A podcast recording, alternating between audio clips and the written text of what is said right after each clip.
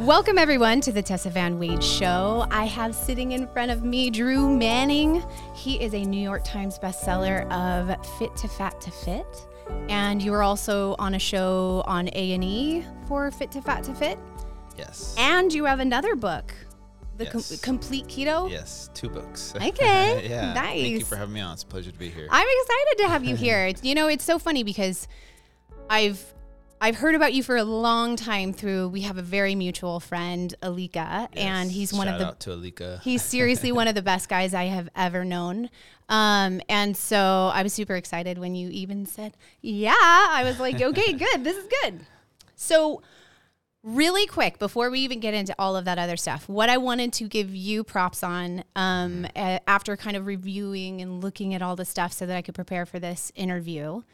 The coolest thing about what I love about what you did is um, I'll give you a little story of I was the chubby girl and then I got fit after a while, but I have met several trainers in my lifetime. And one of them, I remember having a conversation with them and they I said, "So, have you ever like have you ever struggled with weight? Because they have this beautiful body. This is a woman trainer and she had this beautiful body. And i was like so have you ever like lost any weight? Have you ever had to like gain and lose? And she goes oh yeah. I totally did. And i go oh okay. When was that? And she goes oh i gained like 15 pounds my freshman year in college. And i was like uh yeah. I mean everybody has their own story, but I think that a lot of people really, really relate to your story because you actually took the time out to gain the weight, feel what you feel when you gain that weight. yeah. And I read somewhere that you really talked about, um, no, I think it was actually a video that I watched that you talked about the empathy that it created. Yeah. And so that is what I love. Yeah. Well, thank you. Yeah, I appreciate that. And I didn't, you know, when I did it back in 2011, I didn't know what would happen. I kind of had an idea like, okay, I'm going to gain this weight and then I'm going to lose the weight and hopefully I'll learn something from it, right? Yeah. I didn't realize how humbling the process would be and how hard it would be because I, I, I was more of the judgmental trainer because I that's all Sure. I, I had ever known was that it was easy to be in shape because I grew up my entire life in shape. Correct. Never knew any yeah. different. And I'm like, yeah, it's simple. You just eat healthy food, you exercise. Like, what's the problem? Why can't why can't you guys do it? you know? So Yes. I would get frustrated with my clients because they'd be like, oh man, you know, Drew, I tried to stay on track with my meal plan, but my friends came over and one thing led to another, and then ended up having pizza. And I'm like, well, why didn't you just not do that? Like, just put down the junk food and like just be disciplined, you know? And and when I did this experience in 2011, where for six months I stopped exercising, I gained 75 pounds during that that experiment, and then I tried to lose the weight. That's where the empathy came in, where I realized just how hard this was, and I realized how much of a transformation is mental and emotional. And I Yeah. didn't realize that until I went through this experiment of intentionally gaining weight, um, so that I could better relate to my clients. Because here I was, someone who had never been overweight a day in my life, Right. trying to help people who were overweight pretty much every day of their life, and they were like, for me in my head, it's simple. Totally. But for them, it's the hardest thing in the world. I remember times when I was a kid or when I was a teenager that somebody would put chocolate in front of me after I'd made the decision of like, okay, I'm going to do this, you know, because I got close to 200 pounds. And granted, that's not a ton, but I was 17, right? So, so I was getting up there and then having, watching my mom kind of go up and down my whole life. I remember not being able to say no Yeah. at all. Yeah. And I remember people being like, well, just say no. And you don't, I can't even tell you. Like it was, it was shockingly hard. Like it was, I, there was just something in me that it was shockingly hard. So that's why, that's why I think what you did was so beneficial in the long run for you, right? I mean, and let me ask you this about Sure. the gaining of the weight. Did you at a certain point get to where you're like, oh my God, I don't want to eat anymore? Almost every day that Okay. happened because I, you know, I was eating to gain weight, of course, but I didn't do it like. So a- were you eating like crap? yeah, but Yeah. good tasting crap. Oh, yeah, okay, yeah, okay. it tasted really good. I mean, the what I did for my journey. So just to give everyone like an idea, uh, back in 2011, I decided for six months to stop exercising completely and eat a standard American diet. Now we've all seen or heard of Supersize Me, where Correct. Morgan Spurlock eats McDonald's for 30 days straight and he almost dies. Yes. So I think most of us know fast food is bad for us, it's unhealthy for us. But what I wanted to focus on was everyday American foods that we grew up with in the 70s and 80s that sometimes we don't think is that bad for us. Sometimes Yeah. we is even marketed to us as health food. So Right. the foods that I focus on were highly processed foods that were cheap and affordable, very convenient. And let's be honest, they freaking taste delicious. All the sugary cereals we have, like cinnamon toast crunch, is my jam. Totally, I could eat that twice a day. uh, sh- you know, sugary sodas and juices and granola bars, chips, cookies, crackers, hot pockets, top ramen, mac and cheese, like spaghettios, all the stuff that exists out there that we've that our country has, you know, in a way subsidized to make these ingredients so affordable and so cheap. Correct. And they make they make them taste so good. I mean, these companies spend millions and millions of dollars on food scientists to make and and they di- dive into the psychology of what is the most addictive to the brain. Right. What food combinations, what colors and things like that make this more addictive. Right. And so that's their job is to do that and they get paid lots of money to do that. I think I read somewhere that Oreos is like as addictive as what cocaine or something, cocaine. crack yeah, cocaine. they've done studies in rats about that. yeah, But that's why it's an uphill battle for people, and that's Right. why you know I decided to focus on eating that that type of food, uh, you know, every single day for six months, and I gained seventy five pounds in those six months. And yeah, there was days where I'm like, oh, like I f- you you feel this when you first when it first hits you, you feel great. It feels good. Like to eat that food, it tastes good. You feel you get this little dopamine hit. You're like, oh, this feels amazing. The reward centers of your brain just light up like fireworks. But then after a while, you get this. Well, what happens? You get a blood sugar spike, which feels good for a second. But then when that spike comes a crash, Right. And when that crash happens, your body's like, "Hey, we need that high again. We need to get high from that Right. food in a sense." And so it pushes you to what go back to that state. right. So that's why you're constantly wanting to have that food over and over and over again. So no matter how miserable you felt after eating three bowls of cinnamon toast crunch, eventually it's going to wear off. Right. And then your body's going to feel, you know, it push you to want that again. And so this is why I realized transformation isn't just isn't just physical. It's way more mental and emotional. That emotional connection to food is more powerful than we think. Oh, absolutely. Mm-hmm. And so, you know, starting becoming a personal trainer uh, for me Mm-hmm. was kind of already such a different prospect in my life because I was that girl. I was that one that was addicted to that. And um, I mean, it is gnarly how how much I did not realize the stuff that was put was going into my body was affecting my energy. I was not taught to know that. I was not I I just I remember days where I could not walk from here to there without feeling tired. And I think about that now and I realize I didn't think twice about that being food. Yeah. I only knew that I, I and so ha, and you have daughters, mm-hmm. yes, and I have daughters, and so the biggest thing that I've been trying to teach them is that to correlate what you put in your your mouth also affects your energy, having nothing to do with what you look like. Yes. right? And having everything to do with the like so less emotion and more just a subject in school, Yep. right? Of like this is why that happens when this happens. And so watching them understand that has been such an interesting switch from my childhood. Yeah. You know, and it goes back to exactly what you're talking about. I don't know what I don't, I don't know how old you are. So I'm Forty one. Oh my God, you're the exact same age we are. Oh, I really? just turned 42. Oh wow. Okay. I just turned 42, and it's so funny because I know. Speaking of 42, I have my glasses somewhere because it just popped up on me this year that I'm like readers and Oh. needing them. But it is funny because our body does change, right, as we get older. But I we grew up in the 80s, you know, Mm-hmm. Yeah. 90s. Yeah. And we were just talking about it the other day, and it, Ben and I were just talking about it, my husband and uh, the, the other day in a podcast about, um, I think we said something about Pop Tarts and like, oh yeah. So good. oh my gosh, so good. But like, what now I know what was I fueling my brain with Yeah. at school? Yeah. Right? It's true, but we're all products of our environment. Like, like for example, our parents didn't know any better. Nope. They just were kind of taught, hey, here's the food pyramid. Kind of stay within that range. Okay, I'll go buy all this processed food that's low in fat, and then eat seven to eleven servings of that per day because it comes from grains. Right. So when you're supposed to eat seven to eleven servings of grains, right? Remember the food pyramid? I And do. so, yeah, we were eating like like candy and marshmallows and like you know these low fat foods, but they add so much sugar to them to make them taste amazing. And uh, you know that's that's kind of what we're taught, but our parents didn't know any better, and we didn't know any better. We didn't think diet correlates to energy levels and brain function and all that stuff. Uh, but now that we know better, we're realizing this, and now we have an opportunity to teach our kids. And you know, my kids are light years ahead of where I was about understanding what proteins Yeah. and fats and carbs do.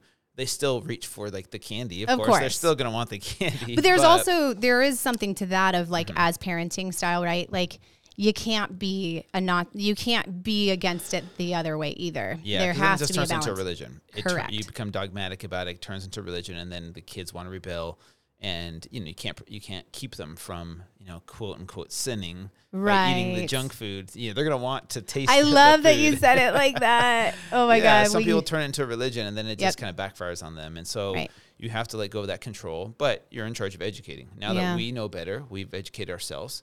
We can pass on the education to our kids, so that maybe one day when they do start caring about it, you know, Right. it- it's not in the teenage years yet that I've found with my kids, but some point they're gonna look back and be like, oh yeah, my dad was teaching me about macros. What, what is that? Oh yeah, protein. That's good for building muscle and yeah. you know healthy, strong bones. Yeah, we have a 16 year old that it- she's she gets up every morning and makes eggs, Oh, and awesome. it's because she's learned that it helps her function. It helps her think better. She's Yeah. legitimately said that to us, so we're like, okay, great. I was very worried. Now I'm now I'm not so much. Yeah, it's kicking in. Well, let's go back to. I really want to know when you started trying to lose the weight. Yes. Okay. And So, because that's really where you said you started to feel the empathy. And Yeah. did it, you know, just a really quick question because you were always, you were always pretty lean. Was it easy? Did it just fall off really fast? That's a good question. So even before I started to lose weight, I did develop empathy before that, and I'll describe how and why, and then I'll jump into Okay, cool. losing the weight. Yes. Um, first of all, there was an identity crisis for me the first time being overweight. So I was my identity was my body image. I was Drew the fit guy in my mind, and so when I became overweight, I kind of had a freak out moment moments where I was not so uncomfortable being overweight. I wanted to explain to strangers that I didn't know why I was overweight because I didn't want them thinking that oh here's this overweight guy. But I'm like no, I'm not overweight. I'm just doing this as an experiment. This isn't what you think it is. So you're like trying to tell everybody. yes, because I went through this identity crisis, right? Yeah. And that's where I started to realize that oh, I'm I, I like my body image is my self image, and that's that's not good. That's Right. not good, and that happens for a lot of people who also grew up overweight. Their uh, body image is attached to their self image, and 100%. and that's why a lot of them end up getting the weight back because even if they lose the weight, their identity hasn't shifted. And so that I started to open up my eyes and realize that oh, okay, th- if this is happening to me, this probably happens to other people too.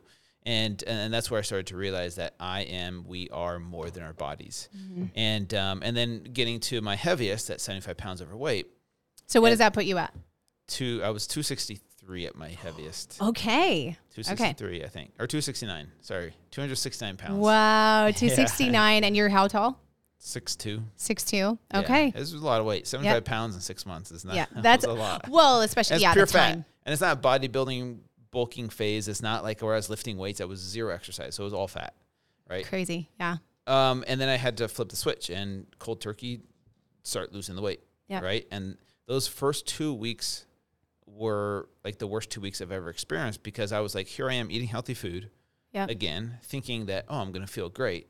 And I felt like crap. Right. Um, the mood swings, the headaches, uh, you know, the grumpiness, the uh, feeling starving. The food didn't taste as good as I as it used to taste, and so my body was almost fighting back against me. And it was like I was going through these withdrawal symptoms, where I'm like, "What's going on here? I'm supposed to feel good."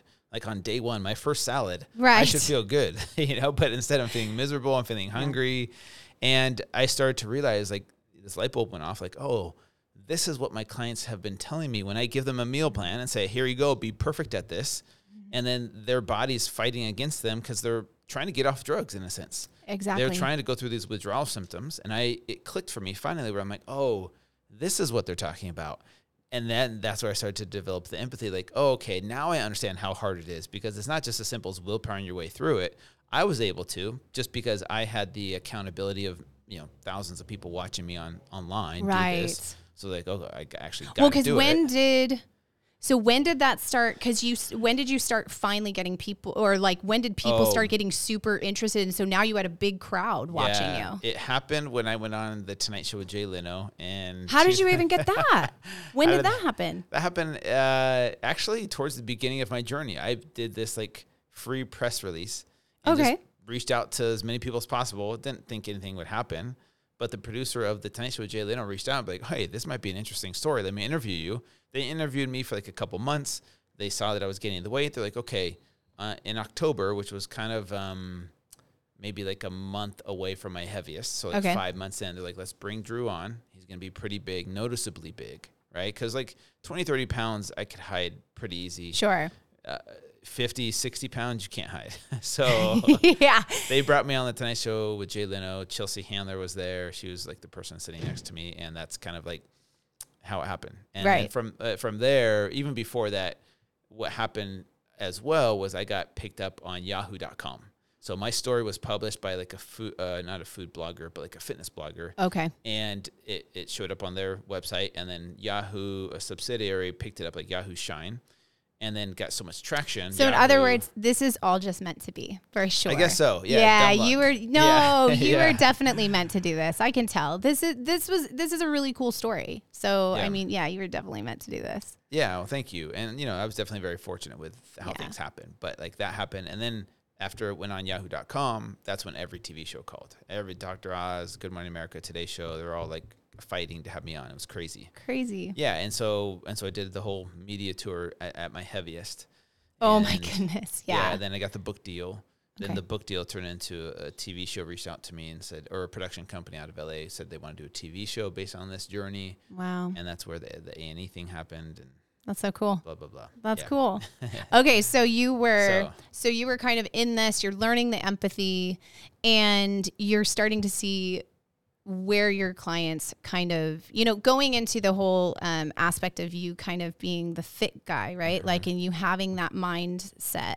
It's so funny because for me, I was so the opposite. Like I was the chubby girl, Mm-hmm. Yeah. and it has taken years for me to get that out of my mind Yeah. and to I realized that for many years I always reacted to everything based as the chubby girl even when I lost weight. Yeah.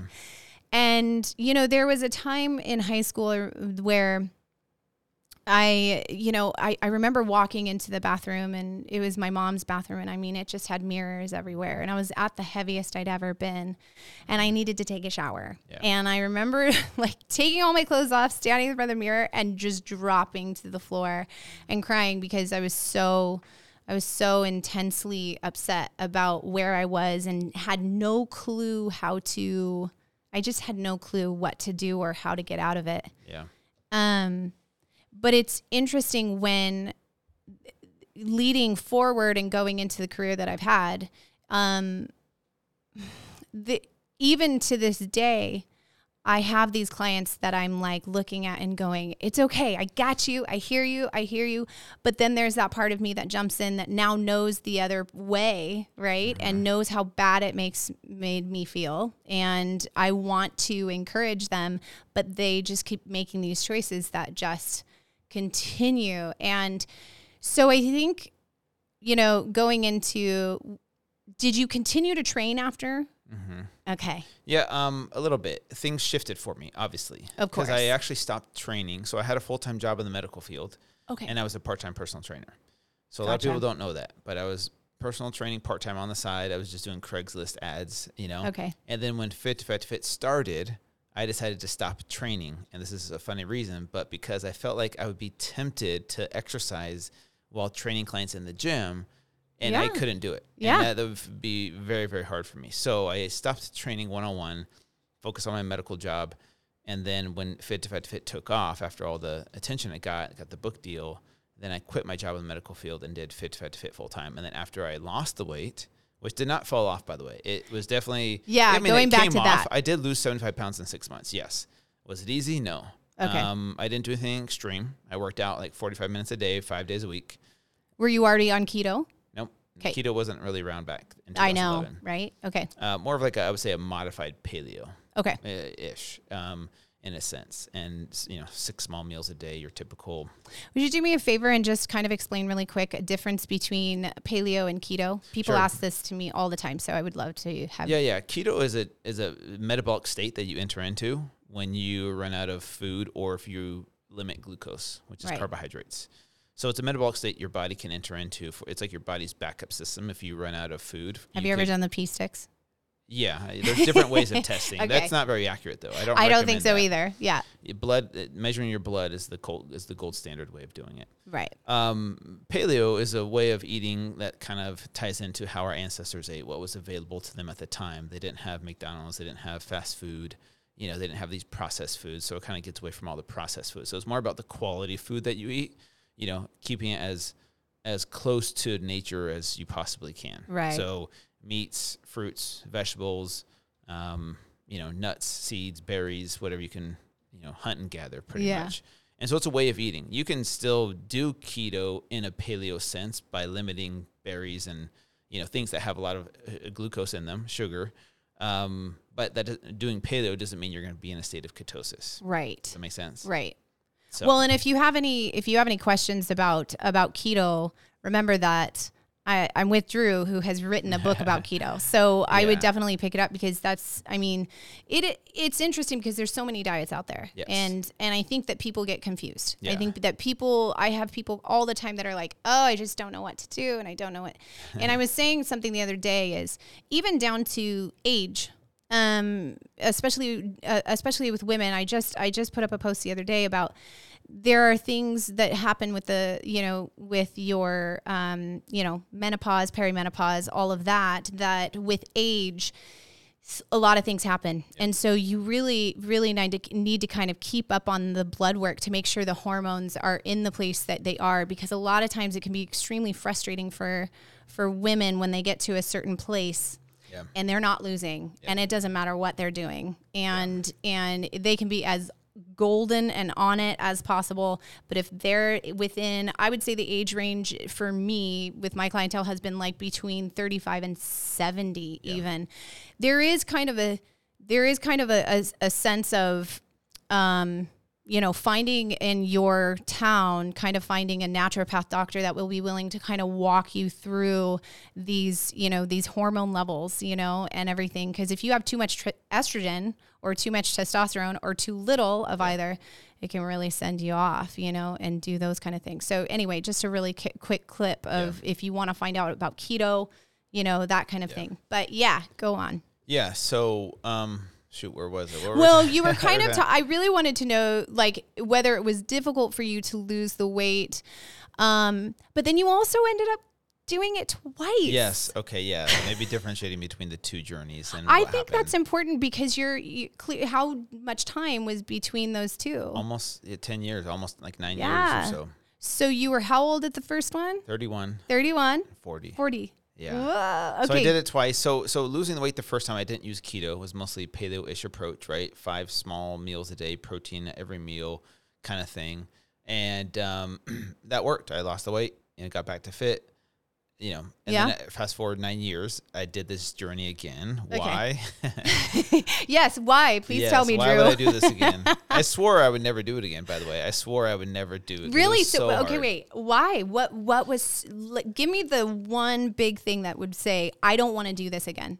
It was freaking hard, physically, mentally, emotionally, spiritually, and all more levels. emotionally, more, more spiritually, more emotionally. emotionally, but also physically. To Okay. to to be seventy five pounds overweight and not feel healthy for six months is like, yeah, the food tastes good, but you feel miserable. You feel awful, and it affects you more than you think. It affects, especially in your relationships. That's what I learned on my second journey, and I'll get into that in a second. I do want to get into that. I'm Yeah. excited about that. Okay. So the first journey I did, I was married at the time. We had two kids, little. They were very little at that time.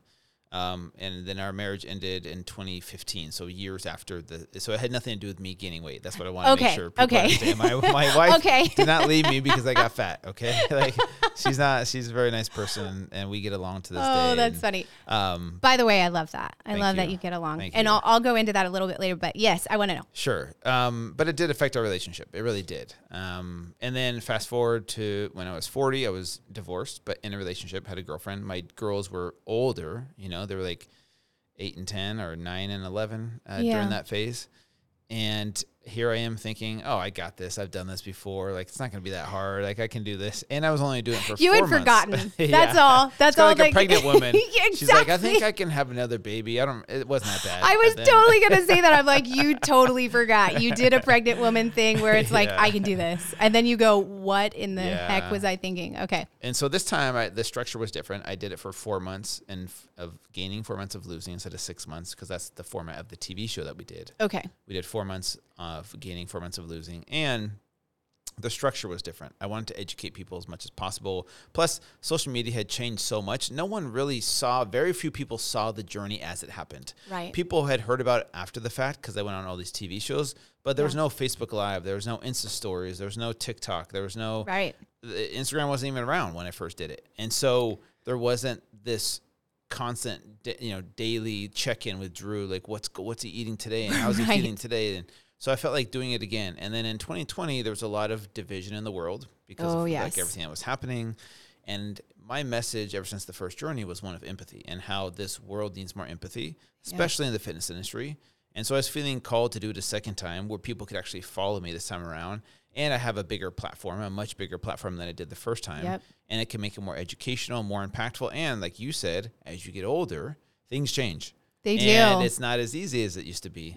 So I wanted to show people in their 40s plus to show them like, yeah, it, it might be harder. Your metabolism changes, your hormones change, but it's still possible and we're going to do it together. So I'm going to do it as a 40 year old. You're going to see me do it. You can do it with me. nice. And so that was kind of the, the idea behind it uh, of why I did it a second time. Mm-hmm. So so yeah, so I did it, and um, once again had a, a good serving of humble pie, uh, where I uh, I thought it wasn't affecting me, but it did. Because here's what happens when you eat unhealthy food. This is a good educational piece for people. When you eat unhealthy food, like junk food, you feel like okay, that's gonna make me gain weight. Cool. If that's all it did, that wouldn't be that bad. If it, all it did was make you gain fat on your body, it wouldn't be that bad. But right. it affects your sleep, which affects your hormones, which affects your energy levels, which affects your ability to handle stress throughout the day, whether it's stress from your kids, stress from your spouse, stress from your relationship, stress from business.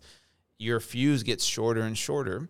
So your ability to handle stress is diminished because throughout the day you're constantly bad. You're eating all this junk food, which makes you feel good temporarily, but then you crash Mm-hmm. and then you need to feel good again. So you need another hit of that drug. So you're constantly having to refeed yourself with these junk foods that, that create this vicious cycle of Yep. addiction and dependency, and your energy levels are fluctuating throughout the day, and you're not showing up your best self. Anyone Mhm. that's had a kid out there that's tried to like survive Yeah.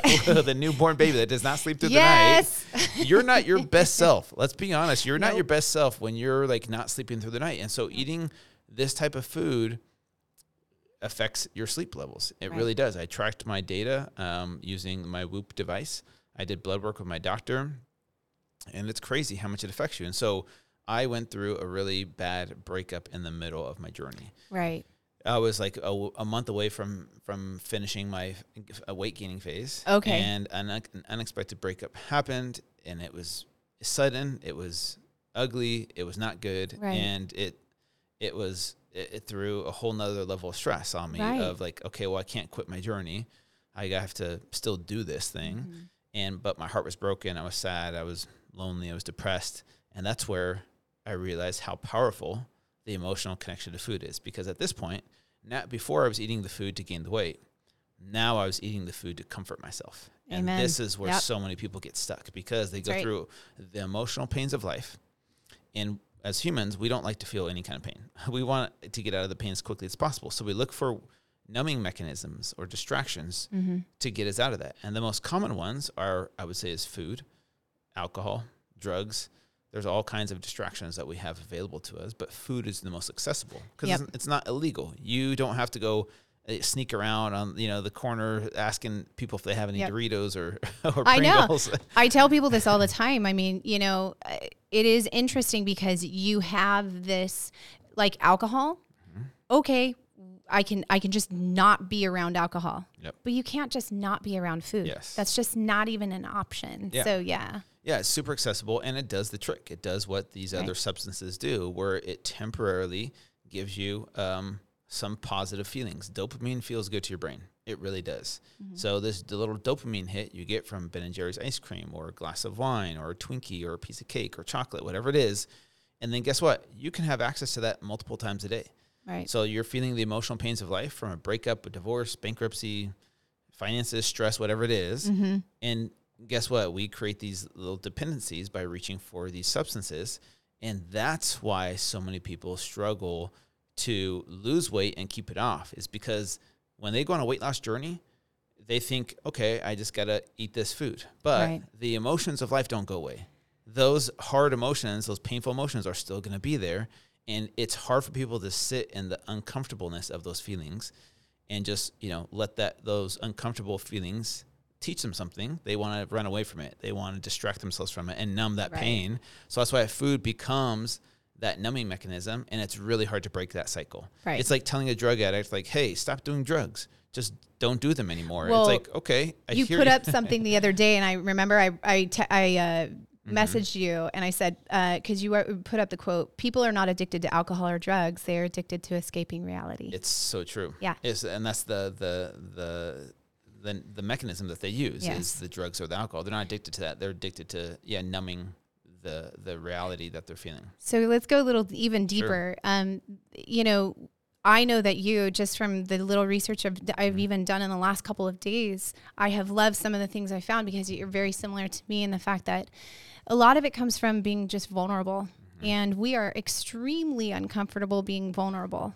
Yeah. It's just not an option for a lot of us. It is it, the um, you know, I did jujitsu for a long time, and, and our biggest thing was being uncomfort- uncomfortable, right? Is Yeah. the whole process of Yeah. jujitsu. It's like being uncomfortable or being comfortable in uncomfortable situations. Yes. So it's interesting because, you know, we end up we end up battling all of these emotions. And i this weekend i actually had a huge breakthrough of um, just kind of uh, really was able to grab the idea of resist nothing meaning resist nothing of what i'm feeling. Yeah. but when I deal with clients on a daily basis, it's, you know, it is amazing because there's sometimes just not a connection of this this is why I'm I'm doing this because I have these emotional layers that I actually haven't worked through Yeah. and I have this emotional pain. So whatever is in our unconscious Yeah. has not been brought up to the conscious, right? Yeah. And it's about being vulnerable to get in and dig deep there. And unfortunately, a lot of times we're just not ready, Yeah. right? And so, do you feel like like if I can ask you a question like when you were going through this and obviously it must have been an extremely vulnerable place, right? Mm-hmm. Um do you feel like there was one thing in particular that you felt like you needed to really work through or what was the biggest thing that you ne- needed to work through or was it just a combination of a bunch of things you know Yeah, th- uh, there's there's always something to work on as humans. There's always going to be something to work on, and this is why, you know, physical transformation is not just physical. Um, You know, you and I could teach people how to work out properly and how to eat healthy and do all the physical things we know what they're supposed to do. But until that person figures out how to do the inner work, the physical stuff is going to be, uh, you know, that much more difficult to accomplish until Right. they learn how to deal with the inner work. So for me, you know, yeah, there were still things I need to work on. That's why I went to therapy, had a life coach, big fan of meditation, journaling, gratitude list, getting out in nature, walking, um, reflecting, and if, you know, really, really dedicated to doing the work on myself to figure out what what I need to do to you know get through this pain, but also letting that pain be there, not numbing it. Uh, to teach me something. The cure for pain is in the pain. I think Rumi was the one who said that. The Yep. cure for pain is in the pain, but we run away from the pain. We distract ourselves from the pain. We numb the pain. We don't want to learn from it because it's too uncomfortable. And you brought up a good point of training your brain to become comfortable in uncomfortable situations. That right there is the key to any kind of transformation. Right. Physical transformation, financial, spiritual transformation, getting uncomfortable and being comfortable with being uncomfortable. And that's what's really hard for so many people. And because we've created this life of comfort. We have mm-hmm. air conditioning if it's too hot. We have a heater if it's too cold. We have hot water, warm water. We have, you know, all kinds of like foods and supplements and like, you know, soft clothes and beds Right. and cars and like all these things that if you have any kind of discomfort, here's a pill, here's a thing f- to make it go away right versus like sitting there and the pain and the uncomfortableness and saying, okay, what is this here to teach me? Right. And so yeah, when I went through my my breakup, I had to sit there in the the pain of that and let it teach me something. Now I did numb for a while with the food and the alcohol for sure. Okay. I did numb, um, and I was aware of that, even though I know how to work through it. But sometimes, you know, being human is the whole human experience is to to experience that and like Right. realize that even if you have all the tools, you know what you're supposed to do. There's Right. gonna be times where you're gonna be like, screw it, I don't care.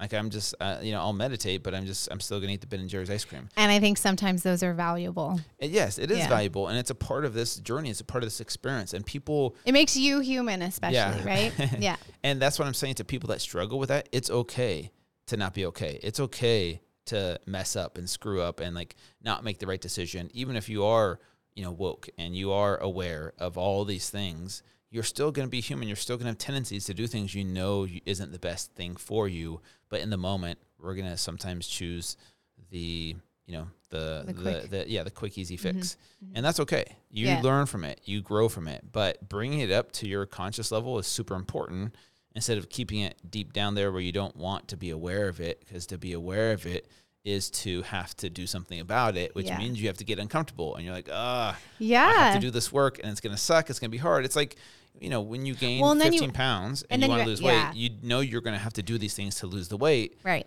It's gonna, still going to be hard And then you add relationships into the mix, Oh, and then yeah. you've got multiple layers, and you've got you've got all of these things to deal with. Yeah. Yeah. like I mean, it's no, and then like you said, you know, and uh, for me, the last uh, probably six to you know six to eight years, um, even just with society and just mm. with all politically, religiously, like all of those things really threw me for a loop. And Yeah. so even though, I mean, and then you just add the pandemic to the whole Yeah, thing, and it's like crazy. And I will say, just for mm-hmm. anybody who's thinking this, the pandemic, I mean, I even, because of the whole book stuff for me, and Yeah. then also the business, I got the softest I'd ever been in it since I was a high schooler, Yeah. you know? And it was it was such a frustrating thing for me because even though I'd worked through all of that, it was a very frustrating thing for me to experience that again because I hadn't been there in so long. The one thing that I will say is that's different is that um I had worked through those those places in my life of okay, I need to be uncomfortable in these situations and I need to just allow that I don't have time right now to get a full workout Yes. in. I have this amount of time and I can get to it. And a lot of it is just getting into the conscious brain. I I just need to show up, Yeah. you know? Yeah and everything like that. So, but back to you. So, you in the second process, you now had been going through a breakup, and so did you have trouble? Hmm. okay, so we've got the the weight to lose Yeah. now. yes Oh boy, yeah and now you're 40. Yep, and now I'm 40. And so here's the thing: was I worried or nervous? Not so much the second time. I kind of knew and trusted my body would do its thing, even though I was older. And plus, I did it. I was using a different protocol. I was doing keto and intermittent fasting this time Right. around. So I was like, I wonder how my body's going to respond. Um, and so you know, there was a p- little part of me that was worried, like, okay, what if I'm stuck like this?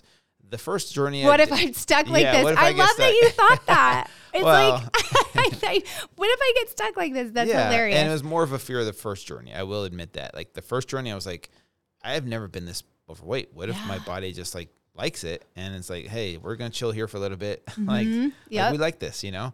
But what know, about stretch marks? Do you, do you worry about that? Yeah, but I Okay. didn't. I, you know, it's all genetic. I didn't know if it was gonna happen or not. and Okay. I was fortunate not to have that. Nice. But who knows if I would have kept it on for six years or gained 120 pounds? Who knows? It, Yeah. it could I could have gotten stretch marks Right. but you know, I my skin is a little bit looser. I have noticed that. Um, versus back in the day, no one's gonna notice it except for me. Like I was gonna say, yeah. Like, yeah, dude. Like, No, we don't even talk. notice. Yeah, you guys can't notice this loose skin right No. here. Yeah. so you know, it's one of those things I have to always remind myself, like the way I see myself versus the way other people see me is totally different. Mm-hmm. And that's how, what happens to a lot of people. A lot of it's in your head.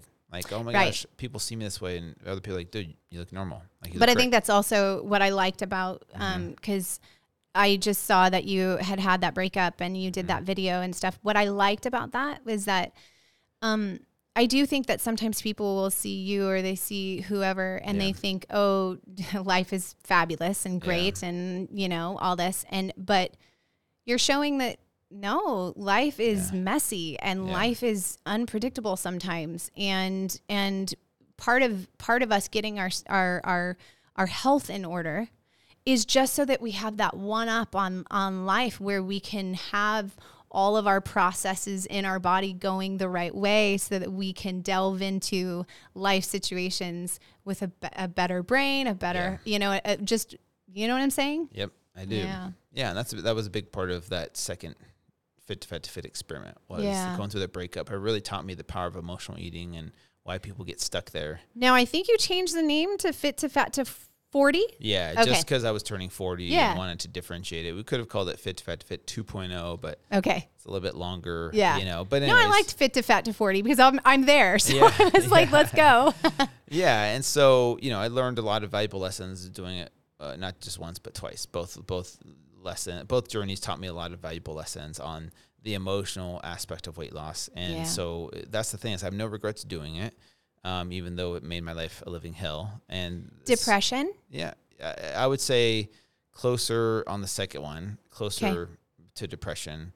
Um, but I wouldn't say I did experience my first bout of depression actually just this past year. okay And I don't know if like we have time to get into that, but um, that was it. we'll just have to do this again because yeah, i'd yeah, love it's to hear totally separate yeah, from this journey. me too yeah i Um, got it It's totally separate. It really is. But yeah, I was pretty pretty down. I was pretty down during this phase. Mm-hmm. Food became my best friend uh, for a little while, and then I had to flip the switch, and then I had to do the things I was telling people that they had to do to lose the weight. And that's the thing is doing something together as a community is way more powerful than saying I'm going to lose weight by myself. That's cool, but it, there's something empowering about doing it with a community of people that have the, a similar goal and like realizing like, hey, here's day one. We're all doing this workout together yeah from strangers from across the world that don't even know each other are we're all doing the same like here's That's our cool. meals for the day here's our workout for the day here's our meditation for the day like here's what we're you know journaling about or awesome. gratitude list like we're all doing that together so that's what made the second journey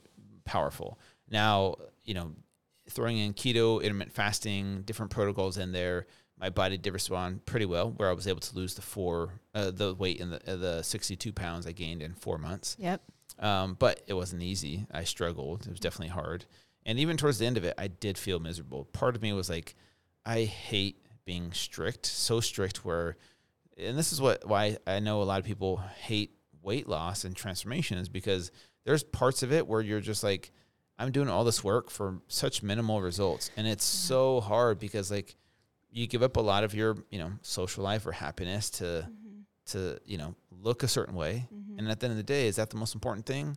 Probably not. You realize you know it's not that important you know Yeah. but you think it is and you want it to happen and you, you want it to be easier than it is it's not an easy process right but i understand i have so much empathy for people that struggle with weight loss and the pressures of society to fit in and be a certain way look Yeah. a certain way just so that people will like you right and this is why I'm a huge proponent of teaching people how to love themselves now, even though they're not perfect. Even though like when you looked in your in the mirror and you were just so uncomfortable, Yeah. like I would want to reach out to that girl and just be like, "You're okay. Like it's okay. Like you're still loved. You're enough the way you are. And that if you is wanna part of lose weight, work. cool. yeah But learn how to love yourself now. Because Right. even if you do lose the weight, it doesn't mean you're going to be happy. It doesn't mean you're going to love yourself. I did deal with that. And I, I, you know, okay, so I, I being heavy and then I lost a little bit of weight based on kind of what I was eating. And then I started to get into working out. Mm-hmm. And and then I had babies. and I had two babies.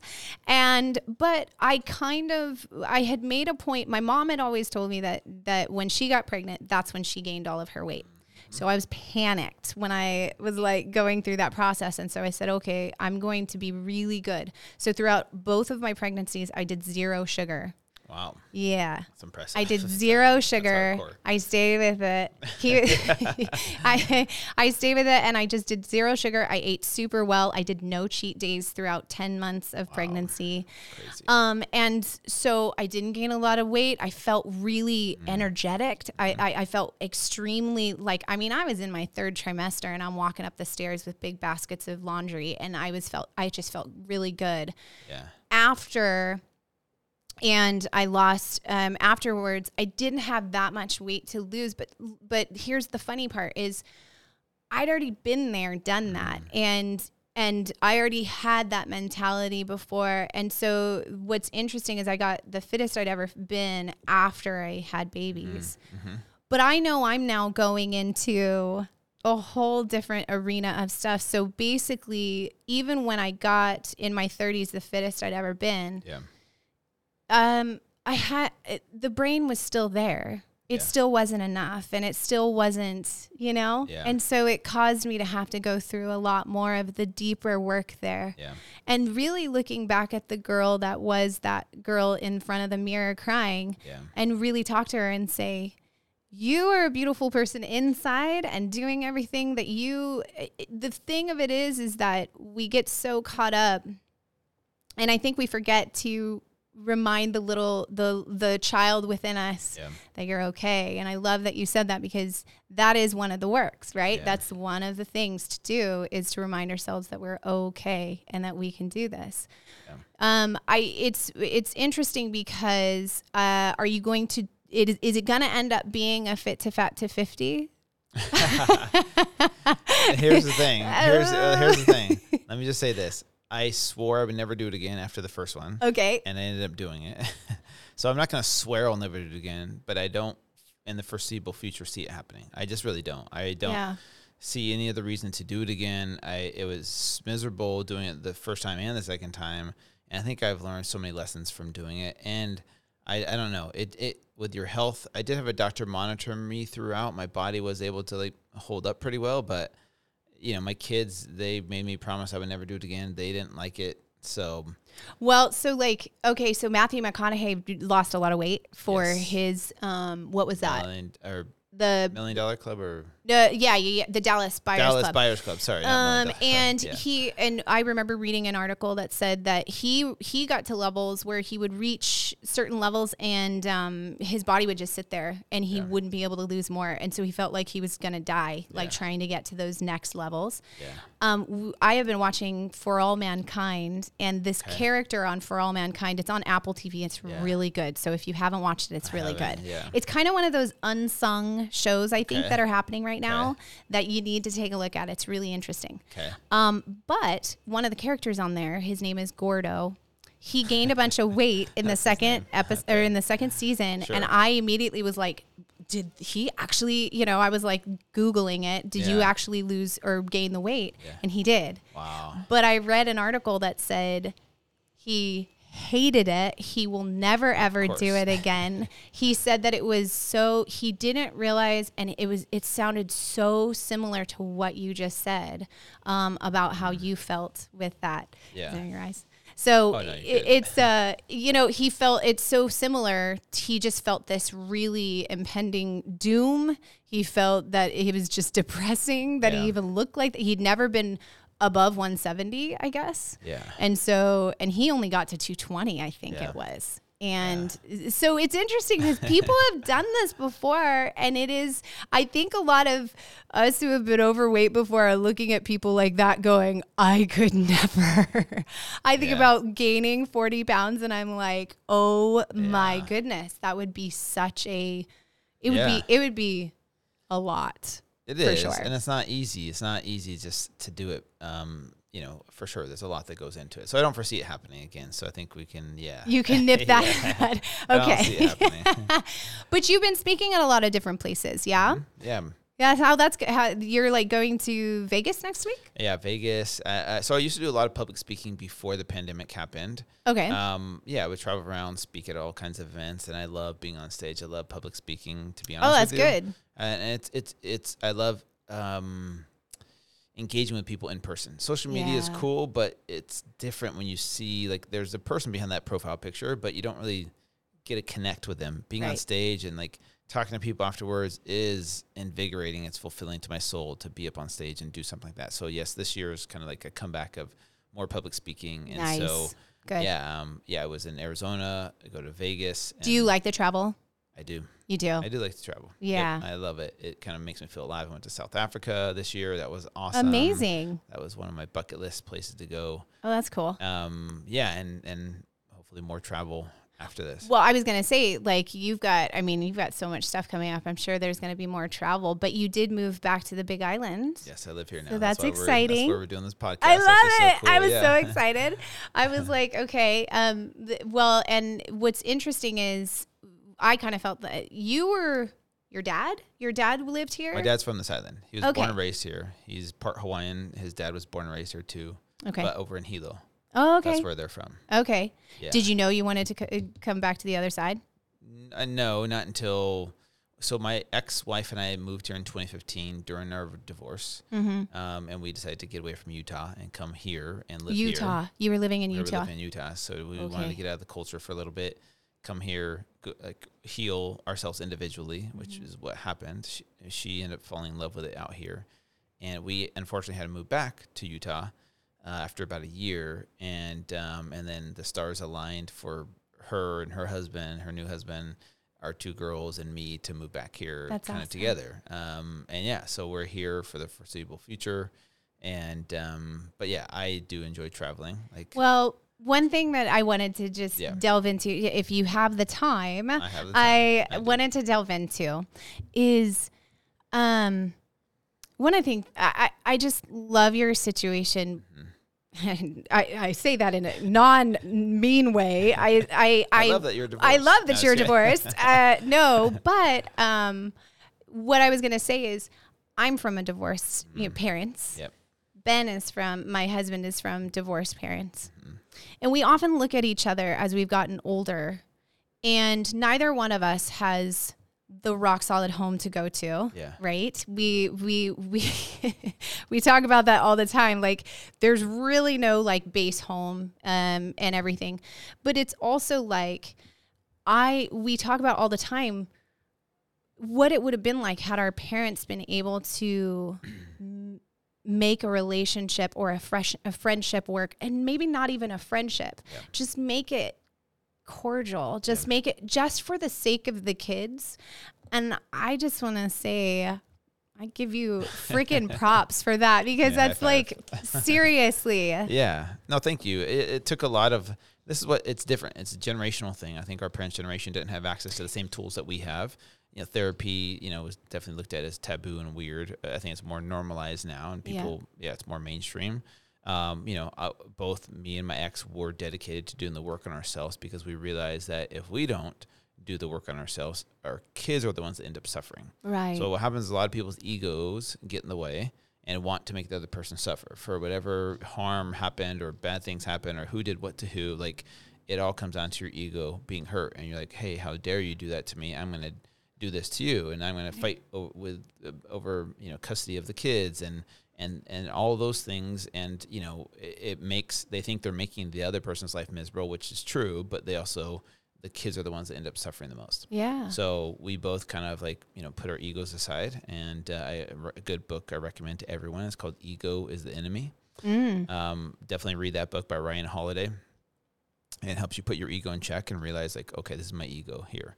I definitely can put that aside for the sake of you know being able to be you know do Christmas together, like we do Christmas together, or our kids' birthday parties. We don't have to do separate birthday parties anymore. Um, and, and- or you- no, sorry, we don't have to do. It. Sorry, I'm just speaking in general. Like Yeah. we've always done them Yeah, together, but right. uh, you know, for other people. Right. Um, yeah, it, it like we've never had to do separate birthday parties or holidays right. because we've always been dedicated to doing the work on ourselves It's amazing. so that we can you know see each other as friends and like hey we're we're in this together to give our kids the best life possible I think sometimes people see the end result um, and they see that you're happy and they see, or, you know, people who manage to be able to do this. Yeah. I think my question is was there ever a time where you didn't think it was going to work? Like like as Like friends As friends or Um, like as did you did you was there a rough time or did you guys easily kind of make this leap or this transition? that's a good question we so uh, we did it very unconventionally we actually lived together after our divorce for a while I read that. when we okay. moved when we moved here to Hawaii, we'd already made the decision to get divorced. But it's like, hey, like you're not dating one, I'm not dating one. Like, let's just live together, save money, Yeah. and you know, hang out with our girls. I think they were four and six at the time, and so that was different and unique, of course, and that kind of set the the pathway for us to say, hey, we're always going to be in this together. We're always going to be a family no matter what. Right. Um, sure, we've had rough moments like with parenting styles and you know like um, little things. We, there's never been big drama. Like I've always trusted her. She's always trusted me, and you know we've never done anything to be like I'm like intentionally doing something to hurt someone is is obviously a trigger. Yeah. So I'm the type of person that's that I'm not going to intentionally going to hurt her. Right. She's not intentionally going to hurt me, and I think that's kind of what has helped our relationship, uh, you know, grow and evolve into what it is today, where it's a good friendship. We co-parent really well. I get along with her husband. There's no issues there. She That's like was really good friends with my ex girlfriend. My ex girlfriend and her are actually still friends to this day. Oh, nice. So like, yeah, it's it's one of those things where it's like, hey, if you're gonna come into this unit, you got to be part of the team. right. And well, so- because we, and you know, as a parent, Yeah. right? I mean, I think that the biggest thing is knowing when to bring somebody else in, how to handle that with your children. I mean, Yeah. that's the scary part, right? Is Yeah. you're bringing in a whole new. Everybody's got a whole vibe that they bring in. You've got a new vibe, yeah, and and so having kids be able to be okay and do their processing Yep. um while also like being okay with a new person in the family like that's that's an interesting that's a whole thing un, unto itself right Yep, it is. But it's one of those things that for me and for her, it works. It's what works for us. And Cool. we understand that there's different situations or different, you know, we have lots of friends who have been through ugly divorces. And it's like, oh, yeah, I get why you're hurt. Or I get why this, like, if that person did that to me, yeah, I can only imagine how much that would hurt. And that's why Right. empathy, come, bringing this whole thing back to empathy. I love it. Being able to empathize with people, listening to understand them is is uh, something we've lost as humans. I think social media has made it harder to empathize because we see a post and we're like, "Oh, judge you. This is what you are because you posted this, and I'm going to label you like this." And then you're, and then that happens to them as well. They post something, people attack them. They're like, "They don't understand me," and you know, it, we're so quick to judge versus oh, being curious about why you are the way you are, and that's why I like uh, Oprah has a good book called um, "What Happened to You." Right And it's like a, it's just reframing. She just came out with that one, yeah, right? It's reframing the question of like, what's wrong with you? Why are you the way you are? Like, why don't why don't you just be normal? Why don't you just do these things? It's why what happened to you? Like, tell me about your story. yes What that led to you becoming who you are today. And if people had that approach and just had that frame of question instead of what's wrong with you, then it's like I want to know your story because Brene Brown says it's hard to hate people up close. right It really is. Once you get to know someone's story and you sit across from them and hear their story, you're like, oh, I have a lot more respect for you. I can Totally. understand you so much more, and I don't hate you now. I say that You all know? the time. I do. I say that all the time. I, I think that one of my biggest challenge, things that I gave myself, it was my own little study, if you want to give it. uh, when I started training over a decade ago, I decided that when people would walk through my door, I didn't want them to hear all about me. Yeah. I wanted to literally just be able to listen and to and to just understand them to the depths of their soul. Now I've I've always just had the obsession with wanting to know the depths of people. I mean, I I, I one of my little taglines on this is uh, "Tell me everything" because, Yeah. but that is, but you cannot, you cannot, um, you cannot have any diversity. Like if you do not surround yourself with people that are different than you yeah. then you, there's no way to grow as a person. You're literally challenging yourself to stay in this little tiny bubble and you're not you're not allowing yourself to really understand the depths of who people are and Yeah. why they do what they do. And unfortunately, that's where I think, you know, going into how you said I think we listen way we do not listen right now Yeah. in our in anything, Yeah. right? And we're just so quick to have an opinion about everything. We have conversations with people where we're like, "Oh, what am I going to say next?" as Yes. opposed to what are they saying and Yeah. what is the importance of what they're saying and that's going to tell me a little bit about your soul. Yeah. And that's the fabulous part about life is that all of our souls are so different. Yeah. And yet we always want to try it. We we're all so different, but here's what I love about it is we're all like mm-hmm. We're all so different, but we're all we are all the same in a way of Yeah. you know just spiritually we're all this we're all here Yeah. doing this thing Yeah. and yet we always want to find that thing that makes us different and just pick on that and Mm. And i think that's why going back to the beginning process of what we've been talking about this whole time i think that's where the insecurities really rise for most people is that they don't feel heard they don't feel listened to And there have been moments in their lives where they've felt that so desperately that, again, we go towards food, we go towards alcohol, we go towards these things mm-hmm. that make us feel like we have a friend. Yeah. And, you know, and so I, you know, that's actually a good place, I think, to leave it is Yeah. that we, you know, kind of roundabout way of just, I think, just listening to yourself and listening, uh, going back to Brene Brown. I don't know if you've watched her HBO thing. Not yet. Quite But yet. I will. Atlas Okay. of the Heart. Well, I've only watched Yeah. the first one, Okay. and so so I'll watch it with you. But no, it's one of those things where um,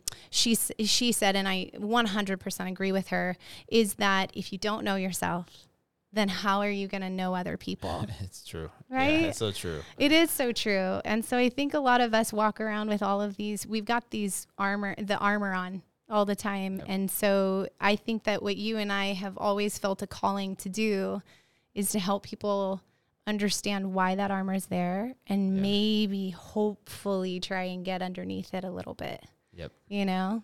Yeah. Would I you say that? Yeah, 100%. I think we're in the work of doing that. Yes, we help people transform in different ways, but yeah, for me it's like uh, if I can make people feel less broken Yes. and and realize that it's okay to be who you are and take Mhm. the mask off, like it's scary, but we need to normalize that and yeah. um, you know, give people permission to be have the courage to do that. Yeah. That's what's hard is like our society doesn't give people permission. It kind of Right. makes fun of them or points fingers at them and then people get scared to take off their mask. you know? Yeah. And so it's what's hard for people. So It is. It is. Well, if I can encourage everybody who's possibly listening, um, just try as hard as you can to to just kind of go deep and just figure out the vulnerable parts of yourself. And if you need help with that, you know, reach out to somebody who you know that can help you get to those vulnerable parts. And and and also just to you know be comfort or try to figure out how to be comfortable in the uncomfortable moments in life and that will it's all about resisting if we resist too much the worst part is always the beginning of the emotion Yeah, right exactly, and we're yeah. when we resist we're keeping it in that beginning part of the emotion when we go further and we don't resist and we just allow it to fall through us then we can actually experience that emotion and move yeah. on Yeah, it'll teach us something and pass through us and yeah yeah, it teaches the lesson we need to learn from it. So well, where can people? Fi- so you, I, I, the books obviously fit to fat to fit, Yep. and the keto book, um, and then, um, you know, if you also have you're a strong presence on Instagram, strong presence on Facebook, so Drew Manning Fit to Fat to Fit, and um, yeah, I'm so Thanks grateful that you did this. Yeah, yeah, it's my pleasure. It was really fun. So That's I'm- awesome. Yeah, I'm glad to be here. So. Well, thank you guys so much. I appreciate it, and uh, I will see you on the next episode. Bye.